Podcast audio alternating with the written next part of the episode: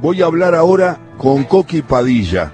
Ustedes saben que es un futbolista argentino especializado en fútbol 5 adaptado, integrante de la selección argentina Los Murciélagos que fue campeona mundial en 2015 y obtuvo la medalla de bronce en los Juegos Paralímpicos de Río de Janeiro en 2016 elegido en el Campeonato Mundial de 2014 como uno de los seis mejores jugadores del mundo. Pertenece al Club Unión del Viso, con el que salió campeón argentino en 2013 metiendo el gol que le dio la victoria en la final contra River. Estoy presentando a Coqui Padilla. Un abrazo grande, Coqui, ¿cómo estamos? Buenas tardes, querido Ale, ¿cómo estás? Es un gusto y un placer enorme saludarte desde acá de mi querido Santiago Entero, precisamente de mi nueva esperanza querida, departamento Pellegrini, provincia de Santiago, ¿no? Estero. Así que estamos muy felices, muy contentos de poder charlar contigo, con tu programa. Bueno, es un placer escucharte, saber que estás en tu lugar de nacimiento, sos del 79, tenemos todos los datos, Coqui, no nos podés eludir nada.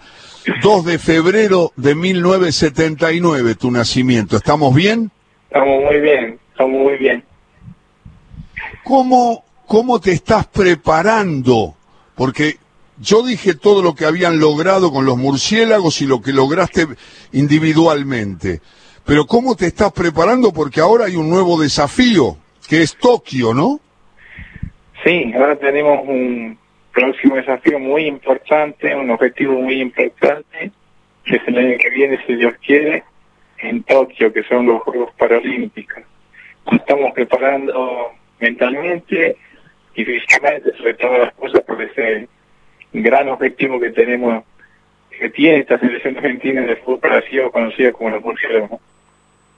Pasó al 2021, porque en realidad se iba a jugar este año. Y sin embargo ahora tienen un tiempo más, te estás preparando para eso y quiero saber, porque ya no está Silvio Velo, eh, cuáles son los cambios de los murciélagos, el fútbol para ciegos, que donde ustedes se destacaron verdaderamente en, en, todos los rincones del mundo y en donde participaron en campeonatos mundiales. ¿Cómo está la nueva selección? ¿Qué estás viendo?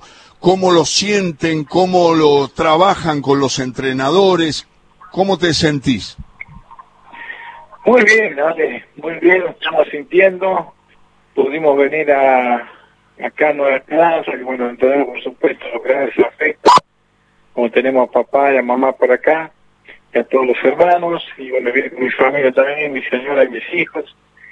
Y bueno, la verdad que acá nos estamos entrando, gracias a Dios que bueno, acá en mi pueblo no hubo casos, entonces fue así que bueno, podamos entrenar libremente un poco al, al aire libre, corriendo en algunas canchas de fútbol de once, yendo al gimnasio, y preparando, como digo, mentalmente sobre todas las cosas, a que todo lo que pasó, uno ya tenía programado para este año jugar en agosto, pero bueno, no importa, este, esto ya pasó, ahora hay que enfocarse en lo que viene, y a nivel selección, claro, nos estamos preparando todo en general, eso es lo que tiene de bueno esta selección, que tiene un grupo enormemente fortalecido, podrán sumarse los chicos que vienen de abajo, hay un proyecto muy grande a nivel país, para esta selección. Hay muchos chicos que se siguen sumando, muchos jóvenes, muchos niños, que hay escuelitas para niños también. Entonces, todos los que se vienen sumando este, están haciendo lo mismo, el mismo trabajo de la selección que vienen manteniendo. Y por supuesto que los jugadores del interior tienen un plan que cumplir a nivel seleccional, digamos, nacional. Y nos entrenamos también ya Zoom, nos hacemos una juntada por ahí los días viernes, todos los viernes, nos juntamos dos horas para entrenar y para evaluar cómo estamos entrenando, cómo venimos con el plan nacional y bueno, después nos seguimos comunicando, ¿no? Pero estamos bien, esperando ese gran objetivo del año que viene, cada uno por ahí en su lugar que le toque entrenar, pero estamos teniendo un control de, bueno, desde Buenos Aires, que están los entrenadores, ¿no? Y bueno, los chicos ya están entrenando en el Senal, le pudieron dar el permiso, otorgar el permiso para que puedan entrenar, ya que nosotros hemos sido uno de los primeros equipos que hemos clasificado para Tokio 2020 allá por el 2019 en la Copa América que se jugó en San Pablo, Brasil.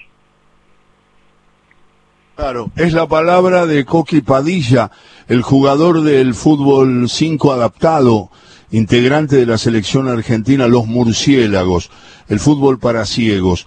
Eh, em, a ver, te, te, pregunto porque son cosas que nos preguntamos las personas que tenemos la enorme fortuna de ver. Eh, eh, ¿Habías visto fútbol o sos ciego de nacimiento, Coqui? En realidad, nací viendo un 20%, que no sé cuánto es, porque claro, aquellos que no hemos llegado a ver, como las personas que llegan a tener visión normal, no sé cuánto ven, así que a mí me decían que era un 20% más o menos de lo que puede ver una persona normal, pero a medida que pasó el tiempo, como yo lo digo ahí, no pagué la boleta y me cortaron la luz, pero bueno, eh, pero nada, era una enfermedad progresiva llamada retinitis pimentaria o pimentosa, y bueno, a medida que pasó el tiempo iba perdiendo ese poquito de campo de visión, pero no, no llegaba a ver, digamos, nítidamente lo que es, digamos, el, fútbol en sí, por la tele eh, o en vivo, pero sí lo jugaba, ¿no?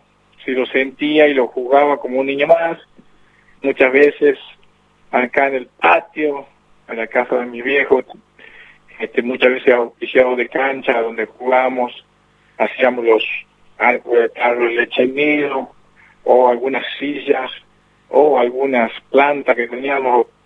Oficiaban muchas veces de arco, y los cancanes de la vieja muchas veces le hemos robado para hacer pelota, y yo trataba siempre de ponerle algún sonidito para que pudiera seguir y encontrarla más rápido.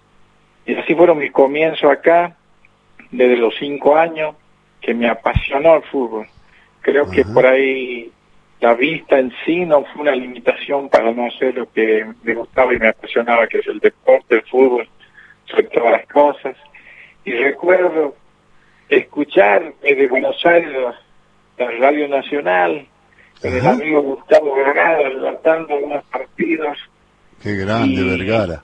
Y claro, y me acuerdo, claro, al estar tan lejos, por eso nos iba la onda, como yo digo, escuchando lo, mejor de los relatos y cuando volvíamos ya el, equipo nuestro iba perdiendo, iba ganando, ¿no? Cuando volvía al retorno que era la emisión, la transmisión nuevamente de, la transmisión del partido. Pero bueno, cosas muy lindas que he vivido, pero bueno, como digo, no ha sido una limitación para seguir soñando y seguir deseando o anhelando como un niño más un día jugar en el club que soy hincha, y en la selección argentina, nada más, nada menos. A pesar de tener mi limitación de no ver, nunca dejé de soñar y de creer que un día iba a representar a mi país, que un día iba a jugar mi club en el Club Atlético River Plate que ahora estoy jugando. Y bueno, se me han cumplido, con la gracia de Dios, me han cumplido todos esos anhelos y esos deseos de niño. ¿Dónde jugas, Coqui? Es Coqui Padilla, está hablando del fútbol para ciego y está hablando de su trayectoria. Ahora en River, la selección argentina, los éxitos que acumularon los murciélagos, la selección argentina de fútbol para ciegos que se está preparando para los Juegos Olímpicos de Tokio que serán el año que viene, postergados por la pandemia que rompió al mundo, como recién expresaba también eh, Coqui. Coqui, el, eh, el puesto tuyo, ¿dónde? En un fútbol que te ubica también en un lugar, y cuál es en el tiempo el entrenamiento y la seguridad que te da la técnica, o sos un hombre más fuerte que, que hábil. Bueno, este, eh, tuve, ejemplo, en 2018 en el Mundial de, España bueno, ahí me eligieron con mis 39 años el mejor zaguero del mundo en los dos mundiales que jugué. En el 2014 en Tokio me eligieron entre los seis mejores. Y en el próximo mundial, en el 2018, en España, ahí me eligieron el mejor zaguero del mundo a los 39 años, ¿no? Esto por ahí da, da para que, para aquellos que nos escuchan, que, bueno, siempre el mensaje es que todo se puede, ¿no es cierto? Que no importa la edad para practicar deporte, para hacer un deporte así. Pero bueno, este, en mi lugar donde me ubico, empecé jugando de cinco en la selección, o sea, doble volante, jugaba por izquierda y por derecha, como el fútbol 5. Entonces, al tener los dos perfiles, ya pueden jugar por los dos lados, el técnico siempre me ha usado como comodín, por la derecha, por la izquierda, y bueno, siendo volante, he llegado a completar 28 goles con la Cele. Este, bueno, después a medida que pasó el tiempo, empezaron a surgir muchos chicos más jóvenes que también corrían muy bien en el pecho. Empecé a jugar de dos, que también es un lugar muy importante dentro de la cancha que es bueno un jugador que tiene, sobre todo en el juego para ciego, es un jugador que tiene responsabilidades como de amplificar toda la información que viene del arquero, amplificar lo que es el delantero, el mediocampista, eh, como que hace jugar todo el equipo, ¿no? Pero bueno, este, no sé si tengo técnica, creo que sí, Brian me han elogiado mucho lo que es la ubicación dentro del campo de juego y los pases muy orientados hacia los compañeros, muy bien puestos, muy cercas.